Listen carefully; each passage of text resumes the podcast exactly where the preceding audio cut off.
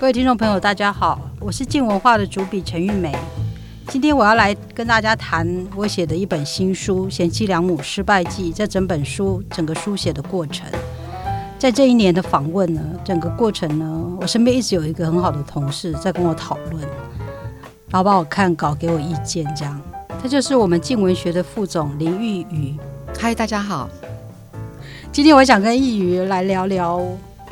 呃，我写这本新书的整个过程哦。其实最早写这本书呢，是看到在婚姻中的女人过得很苦、很压抑。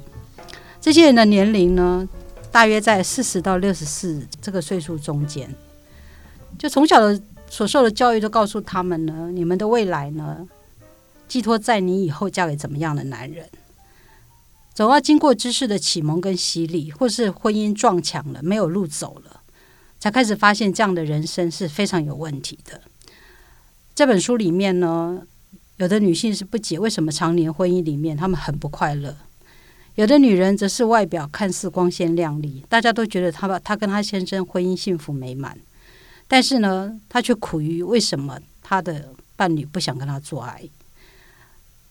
然后她不理解，就是为什么在那个家，其实需要的不是一个女人，而是一个，而只是一个妈妈。那有些女人则忍受着先生的不忠跟轻视，可是她因为常年的依赖着先生，她不敢离开那个婚姻。还有些女人呢，就是他们的先生是大家认为的非常尽责、赚钱养家的好男人，但是呢，却把他视为是他的附属品。然后，当这个太太想要出去学什么的时候，都会被先生质疑跟反对。我后来是看到了有我几个女性朋友，她们终于醒悟，从这样的婚姻里面出逃。其实这样的一个出逃过程真的是不是容易的。就是很多人就是看这本书，有些年轻的女性，她们可能会觉得是说啊，婚姻不快乐啊，就走人就好了啊，啊哪里有那么多啰里啰嗦的东西？可是你要想想，在这个婚姻里面，十五到二十五年黏在一起的两个人，本来是黏在一起，如今被剥离，那几乎。这个这十五到二十五年，几乎是占这些女人人生最青春乃至壮年的时候。你今天突然要把他们两个拔开，所以这些女人都经过了非常非常长的阵痛。其实这些女性所受的压抑跟痛苦，在这个社会是非常普遍的。那我在写这本书，在找这些案例的过程，我原以为我的假设是说，社会已经越来越开放了，女人的选择应该越来越多，应该会有很多女性出逃。我这个出逃当初是设定在说，也许是从那种压抑的婚姻、父权的婚姻制度里面逃出来，或者从那种那种嗯重男轻女的那种关系里面出逃。但是我实际上去找案例，我我我真正进入到某些女人的生命经验里的时候，才发现女人的出逃真的充满困难。那这本书，我我们后来挑了七个女人，在各方面她们都有不同的觉醒。我们是希望说提供给各个状况的女性参考。那其实易于跟我一一起旁观这些受访者，我们多少也在这些女人的故事里面看到自己，或者是身边女性朋友乃至家人的身影。我第一个问题想跟易于讨论的就是说，他对这七个女人，他印象最深刻的是什么？呃，我之前跟玉梅提过，一开始我在读她的这些采访稿的时候，是还蛮痛苦的。好比说，第一个故事是在讲云秀的故事。云秀她的先生外遇，然后开始家暴。那云秀花了很长的时间，终于鼓起勇气，就想说她或许可以呃经济自主，然后于是就开始跟先生谈离婚。当然，一个没有高学历，而且又在家里面担任了二三十年全职家庭主妇的女性，她刚开始的独立之路是非常非常辛苦的。因为长久以来，他在心理上、经济上其实都已经很习惯让先生为自己做主了嘛。然后突然之间，现在要你为呃从以前到现在整个失败的人生负起责任。那所以很多女性遇到像云秀这样子，就是先生外遇甚至开始家暴的时候，会很没有办法接受。他们会想说：“哎，我我到底我做错了什么吗？我明明就是很……”一直在努力做一个好太太，然后好妈妈。为什么我会遇到这样的事情？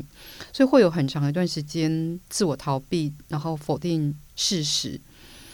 那可是整整这样大概一年的时间以来呢，就是这七位受访者，比方说像云秀，她现在的人生跟一年前我所知道她的那个状况，已经有非常大的不一样。那我每次就是跟玉美在讨论一些书稿的时候，也有时候就会逐渐的得到这七位受访者现在人生的现况。那我就觉得说，哇，原来这不是小说，这是真实的人生，而真实的人生是只要你愿意看清。现实，然后面对你你现在的处境，其实你是可以有新的不一样的东西走出来的。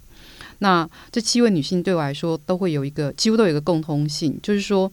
她们对于自己的婚姻跟另外一半有一个。有一个理想的原型，他们可能是把自己的先生跟自己的婚姻放在这个理想的原型里面。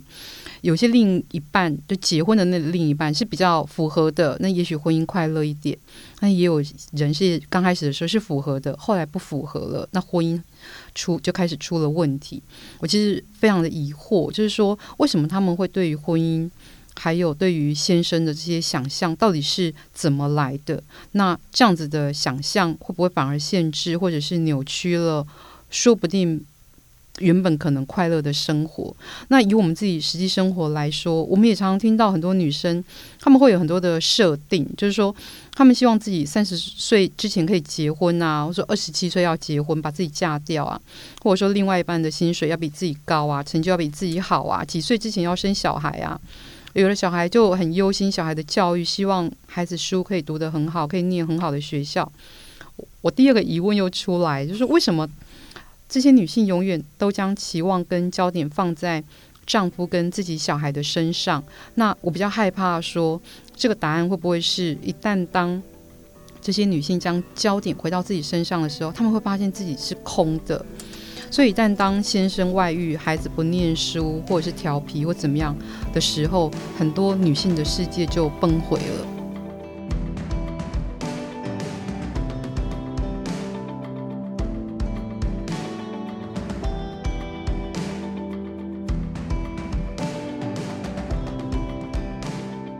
对，回头看我这七个女生，就是说，其实，嗯，我其实觉得人有时候不是这么清楚自己。是在做什么？就是说，我们其实有时候就是因着我们过去的原生家庭，或者说父母的爱情观，或者是他们的婚姻观，然后再影响我们。所以在这本书里面，我处理了很多女性跟他们父母的关系，还有原生家庭对他们的影响。像在书里面呢，几乎每个女人都有非常深的母女情结。就你跟你母亲的关系，你绝对没有办法想象，她可以左右你对婚姻。你对爱情的这种有安全感，或是没有安全感？对，像像我在这里面有一个女性是叫做余丽的，她其实嗯是一个留美的硕士，就是说，可是呢，她自己回头看，她自己是在离婚之后，她她自己回头看，就觉得说，为什么她老是觉得她自己就是在婚姻里面很没有安全感？她永远就是担心说她的先生会抛弃她，然后，她在爱情里面她也是非常没有安全感，她都是觉得就是要。想要抓住男人，或者是说，男人都跟他，他都知道男人已经不爱他了，可是他还是觉得说，他他就是不愿意放弃他，死死的抓住他。那他后来，他其实再回去看他自己，他自己的母亲，他才发现说，其实他母亲一直是把他当圣女在教。所谓圣女，就是说像圣女贞德那个圣女，就是说，只要稍有不对，他妈妈早就觉得稍稍有不对，他妈妈就是口出恶言。非常刻薄的一些言语的暴力，或者是就是揍他，他他他就说他妈妈是那种会把会想要把他揍死那种，对。那那他小时候他就会觉得说母亲不就是就是那种一定是非常爱爱女儿的嘛，所以他一直觉得是他自己出问题。那后来他自己就是念心理学、念社会学，然后他自己才发现说，他觉得他母亲其实原来是。其实是婚姻性暴力的一个受害者，所以呢，他有一种奇怪情节，就投注在女儿身上，就是他希望他，他其实不要有性生活，是像圣女贞的那种那种好女人的形象，对，所以他把这个东西他投射在女儿身上，所以呢，他他就说一句，就说他他一直，比方说他只要家里稍微有一个比较漂亮的洋装，他妈妈一定就会把它拿去丢掉，不能有任何的那种调台语叫调的那种性感。所以他他小时候是在这样的环境里面长大的，所以他一直觉得说他好像什么东西做不对，人家就会不要他，所以他在婚姻里面他就不断的放大这个，然后呢，他妈妈也也他也学到他妈妈的那种控制欲，所以他在婚姻里面他老是会检查他先生的手机，所以搞到后来他自己也很痛苦。那我觉得他的，我觉得他的那个，嗯，你你可以说他的那种觉醒之路，是因为他开始察觉不对劲。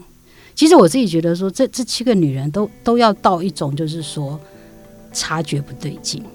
就是说她她不在那种立刻的反应，好像今天先怎么样，我就立刻的反击回去。她她她也许开始静下来，她知道说我不要这样，她知道这个回应是有问题的，然后就开始有一些空隙出来，知道说我到底是什么的。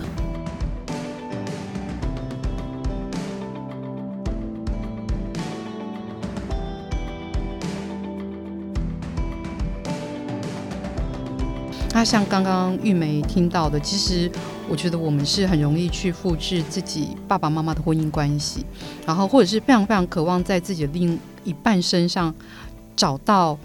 能够填补父爱或者是母爱的这样的需求，所以子女真的很容易跟父母形成一种错综复杂的关系。那我我我刚刚想了一下，就是说，诶，我觉得长大这件事，长大是子女不再接受或子女拒绝接受。父母亲为自己做的决定，或者是有可能是父母亲主动的不为子女做决定。那这些可能是包括你你要读什么大学，你要念什么科系，跟什么样的人交往，跟什么样的人结婚。其实我我后来发现，很多人到了三十岁、四十岁，他们的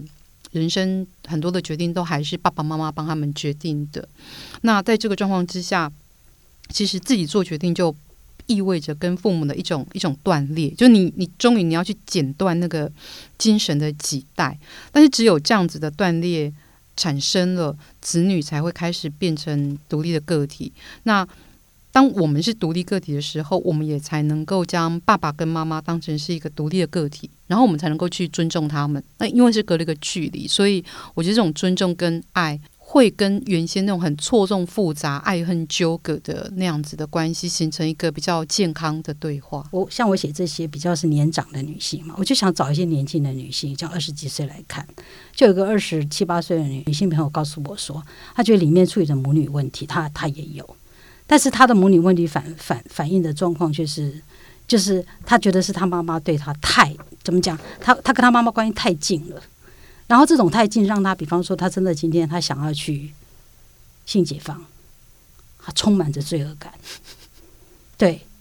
这个是因为因为他妈妈太爱他了，所以他可是他每次去发生这样的事情，他就觉得说他妈妈那种从小教他守贞的那种观念就开始浮现，然后他就觉得难以承受，所以他一定要跟他妈妈告诫。对，为什么要这样凌虐他？妈妈，妈妈这样不是会很？可是他妈妈也，可是他妈妈也也也也也希望女儿所有事情都告诉他。嗯哼，对，说不定这个女儿是来教育妈妈，因为这个妈妈灌输女儿的这个观念，我觉得有点可怕，所以反而借着这个，就是女儿来跟妈妈分享，因为他们这个很奇特紧密的关系，让妈妈的某些观念可以松绑。其实，因为我我自己是觉得是说，我们父母都用自己的经验教小孩。这个这这对父母，我说这个年女这个年轻女性朋友，他们的父母是彼此都是彼此的第一次初恋，就是彼此的就就进入婚姻。他们然后他们刚好婚姻可能也还蛮和谐的，他们就会认为这是一种 only one 唯一的经验，所以他们就觉得这个要小孩子就应该这个样子。这这个这个，我觉得也是我最近的体会是说，比方说，可能也是来自于我我我。我教育我的小孩，我的小孩很多事情会挑战我，就他那挑战，我会告诉我说，或者是说我自己会察觉，比方说，我现在做的工作，妈妈当年也没办法理解啊。那我儿子以后的工作什么？我现在可能还没出现，就是我，所以我觉得父母不要把自己所拥有的狭隘的经验，认为是唯一的经验，然后就要觉得要小孩子这样子做。虽然我觉得很难呐，因为我们太黏住这些传统的东西，当它被剥离的时候，我们就会觉得很没有安全感，很不舒适。可是我真的觉得，你你就是要去调整，因为你不调整的话，你会非常的痛苦。其实我在访问这些女人的时候，我有看到几个，当然后来我是没有写进去，就是说我有看到一些呃女儿或儿子，当年如果他们画出那个家庭，那个家庭的悲剧可能就不同了，可能是对他们可能就因为当年没有离开家，没有跟父母那个界限划清楚，他们从此就变成父母的俘虏。可是这个当然不是说要叫你跟你父母关系不好，而是说那是一个一个怎么讲，一个一个分离又在和解的过程。对，哎、我我这样，我突然人生活到这么久，第一次感谢我爸爸妈妈，他们从来没有叫我要做一个好太太跟好妈妈，他们没有对我要求要做贤妻良母、哎，我知道易宇的父母是，其实又是一个很不一样的典型。就非常感谢我的爸妈没有对我期待要成为一个贤妻良母，所以我从小就不是在这样的期待里面长大。但我爸爸对我有其他的就是那个要求、期望，就是是他自己的投射，就是说他呃小时候没有办法受到很好的教育，所以他会希望他所有子女都能够受到高等教育，然后他会付出非常非常的多。所以我们小时候我们的功课是爸爸在看的，就是说我妈妈可能回家，做他。他们两位都是白天要上班，然后回到家之后，我妈做家事，然后爸爸就是会带我们小孩做功课这样子，所以他在这一块非常的尽心尽力。那他会非常希望我们可以念到硕士啊、博士啊，最最好的理想就是在大学教书。那所以当我没有办法完成这个期待的时候，他就非常的他就非常的伤心。这样，那我跟我妈妈的关系其实是非常的幸运，就是我们感情非常的好。那我从小其实就会比较站在我妈妈这边来看我爸爸妈妈的婚姻关系。我爸爸是一个非常尽责，然后是一个好爸爸，是一个好先生、好好丈夫啦。但他的缺点是他非常的大男人，所以他的确也把我妈妈当成是一个附属品。他们偶尔争吵的时候，我爸爸就会讲，就争吵嘛，稍微有有点争争不赢对方的时候，我爸爸还会说：“啊，女人就是要在家从从父，出嫁从夫。”那你当然就是要听我的话，这样你什么都要听我的话，这样你嫁到我家，你就是我的人，这样就讲出这种让人家笑笑掉大牙的这种这样子的话，这样。那幸好我妈妈个性非常的开朗，所以他们一直都维持很还不错的婚姻关系。可是我从小就看着我爸爸妈妈他们是这样子在对话，然后婚姻关系是这个样子。我总想内在就有一个拉扯啦，一个就是说我妈妈作为一个妻子跟太太媳妇，她太完美了，我做不到。我小学的时候我就觉得我做不到。然后呢，另外就是我小时候，我爸爸就觉得我要听他的话。那我想说，那为什么我长大我还要听另外一个男人的话？我也不要。所以我在年纪很小的时候，我就决定。我就觉得，哎、你们真的很好，这样就你就是妈妈很好，然后爸爸也很好，你们婚姻也很好，但是我真的是做不到的。那所以我在国中的时候，我就跟我爸爸说，我以后长大了，我要去美国嫁给黑人。那我爸爸居然印象多深刻，就是那很久以前的事。我爸爸就说：“好啊，你长大之后我就不会管你了。”所以我在那个时候，我就意识到，就是说，哦，好，只要我长大了，我就可以去追求我自己的人生。那我长大之后，我并没有去美国嫁给黑人啊，对，但是我也很庆幸，就是说我我可能那种独立的念头，或者是说对于父母亲原生家庭他们婚姻状况，可能是在年纪很小的时候就有一个就有一个醒思。那那样的醒思，在我年纪比较大了之后，就说我的独立的那条路是比较年幼、比较年轻的时候就开始，所以我就是我的路就走的跟，比方说比起云秀或是这书里面七个女性来说，就没有那么的辛苦，嗯、或者是说我的叛逆可能很早就开始了。你妈妈不要求，是不是也是因为她在那个婚姻里面，她一定还是有一些取舍啊？我妈妈是一个非常好笑、很很有趣的人，就是说她的她是这样子，就是说她常常会，因为我从小就做出的一些宣告嘛，哈，就是我要怎样这样，那我妈妈就会觉得说，可是女孩子还是结了结婚是很好的，因为你有一个伴嘛，这样。然后可是呢，她因为她常年在户政事务所工作，她是一个公务人员。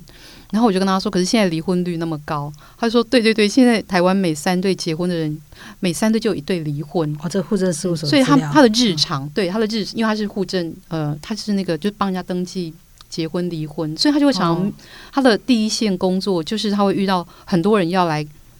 早上是很多人结婚，然后接着是很多人离婚，就是结婚离婚结婚离婚，然后争吵，很多夫妻就会在他面前就有像云秀也是嘛，他跟他现在两次去户政事务所，嗯。所以他那是他的生活日常，所以他其实也知道说很多人结婚不见得是快乐的，但是他自己的价值观又觉得说女人还是结了婚，然后有一个陪伴，他觉得这样子好像很安稳，所以我觉得他内在还是会有一些价值观的拉扯。嗯，但我我我觉得很好的事情是说，我妈妈一直都有在工作，所以他他的日常、他的工作、他的职场对他来说有一个很很正面的刺激，让我跟他持续是可以对话的。所以回到我我在书中不断的提到那个维吉尼尔沃夫他写的自己的房间那本书，就是说它里面就讲说女人要自己赚钱，要赚钱，然后要有自己的房间。其实其实这说穿了，其实就是女人要有自己的经济能力，经济那那个是一个那那是也是一个独立的某某部分独立的象征。那还有自己的房间，其实衍生就是你一定要有自己的空间，就是在全职。即使你是个全职妈妈，你要留一点空间给你自己，你要让外面的世界的人进来，或者是说你要你要有一个嗯，你要走出去。我曾经看过一本书，就讲一个女人，她就是在这个婚姻关系里面，她就写作，她不断的写作，可到后来，他其实后来还是选择离婚，可但是他是跟他先和平的分手，因为他真的觉得这个婚姻影响到他的写作。就因为能够为了写作放弃婚姻，或者说决定要离婚，我觉得他的那个精神高度独立。对，其实这样就变成是说，就是说，因为说实话，我这七个婚姻里面其实我看到他们的选择，其实都还有一点是因为可能婚变，或者先生呃伴侣在外面，嗯。有一些不堪的秘密或者什么的，不要说不堪了，就是其实在外面他有自己的世界，但是他们其实其实都有点被迫。可是我看到其实很多女人他们的离婚，就是说这这我比较多，当然是看到比较西方世界，就是说他们离开婚姻只是觉得这个婚姻不适合我了，这个已经这件衣服已经不适合我穿了。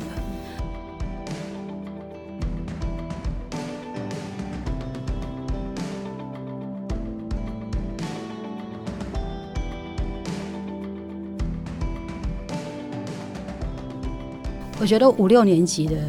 这个世代的人，就是说他们其实刚就是还经过戒严，高中的时候可能高中才戒严，就是我我们传统受的教育都是权威，根本不会叫你去什么追寻自我啊，去追求追求独立啊。然后我们还是在一个华人社会里面，以家族啊、父母的想法这种都不鼓励你有自己的想法嘛。那那那那我们通常都是到了大学，那门门一打开，然后大家疯狂觉得说：“天呐，原来我们过去的那些东西很多都是很多谎言或者很多假的东西。”然后你才开始慢慢慢慢要筛选或者建立自己，就是说了解自己到底自己是谁，然后有一个独立的过程。可是你看，都到大学，可是像我看我儿子，比方说看我儿子，我就会觉得说，他们可能到了中学十十一二岁开始，或者更早，他就会问一些，就是我。我到底是谁？就开始追追追寻自己，就是然后我想要变成什么样的人？他有个追求独立的过程，然后他他觉得他对妈爸妈，他比方说我儿子就曾经跟我讲过一句话，他就说：“他说你对这个人的看法，我知道你们对他的看法是这样，但是我自己有我自己的看法。”他他那个界限他就拉出来了，对，所以等于一个十五十四五岁的小孩子，因为一个独立的人格的确是要经过这个过程嘛。可是他对你的挑战，不表示他不爱你啊。可是我们这这个世代，或者是更呃五五年级、四年级时，可能就觉得这种挑战就是你就是你就是在撕裂跟父母之间的感情。对，那那比方说像我访问云秀的时候，他可能因为二十二三岁他就进入到婚姻，他们他没有就是等于大学诶高中毕业他就进入到婚姻里面去了。他一直到他跟他先生离婚，他才觉得怎么了？我记得他那时候刚开始访问，他跟我讲说，哇，他以前就是很羡慕他爸爸妈妈的那种爱情关系。感情应该是说他们的那个婚姻关系，就是爸爸永远就是都不就是发对他妈妈生气呢，其实都是这样，就只是不讲话。然后只要他妈妈做好饭菜啊，然后在厨房里唱完诗歌呢，啊回来叫爸爸吃饭，两个就和好。然后因为他妈妈嗯就是没没有读书，比他小很多，然后他爸爸就觉得他不能欺负不能欺负他妈妈，所以经常都是在牵着手，就说于是就说他经常是看着在电视前面看着他的父母呢看着新闻，然后他爸爸跟他解释，因为他妈妈不不嗯没有读很多书，跟他解释说这新闻是怎样怎样。然后因为他爸爸是一个少校，这样，所以他就觉得婚姻就是这个样子。所以他在他二十五年的婚姻，他就是复制着这个关系。等到他他先外遇的时候，然后他才发现，哎，怎么会这个样子？然后他后来他就很多，比方他做梦，那那时候他先拼拼拼老命，就是要出去外遇，出去找女人。然后他们一阵扭打之后，然后然后云秀在。睡梦中醒来的时候，就睡梦中的时候，他就爸爸就，他就做梦，他爸爸回来，然后就说：“你可以的，你一定可以站起来。”他做梦是这样子，没有错。可是他后来就跟我说：“他说他其实后来非常的怪罪他的爸爸妈妈，因为他的爸爸就是教他女人不用读那么多书。他其实那时候高中毕业是想去念大学的，他爸爸说不用读那么多书，只要会生小孩就好了，你只要找一个好男人就好了。”他后来觉得说父母这样的关系，就是他后来他真的，你看你想想看，你五十二五十几岁，年过半百了，然后你你在怪罪父母说你当初怎么会？可是我觉得这就是一个过程，嗯，只是说他晚了，他晚了，超 晚了二十几年，对，所以我一直觉得是说这样子追求独立的过程，如果没有在你的青春期发生，我觉得到中年一定会，我自己都觉得说那个那个都是他们。生命在转变，所以我觉得这个过程是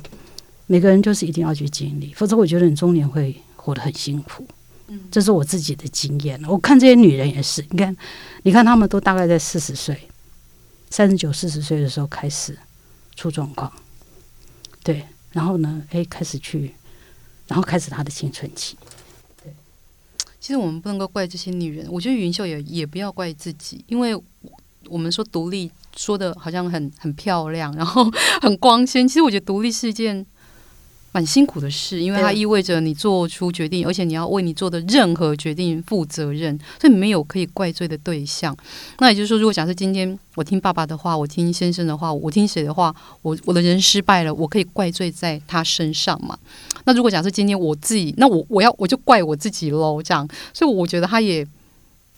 独立本来就是一件很辛苦的事。对啊，其实我刚刚这样讲，其实我自己就觉得说，我看云秀，比方说她的整个人生，我后来说实话，我其实是很敬佩她的。我说敬佩她是说，她的独立过程真的一点都不简单。你想想看，一个女性她在婚姻里面二十五年都没有工作，像我自己的经验是说，我那时候为了带我的小孩，半年没工作，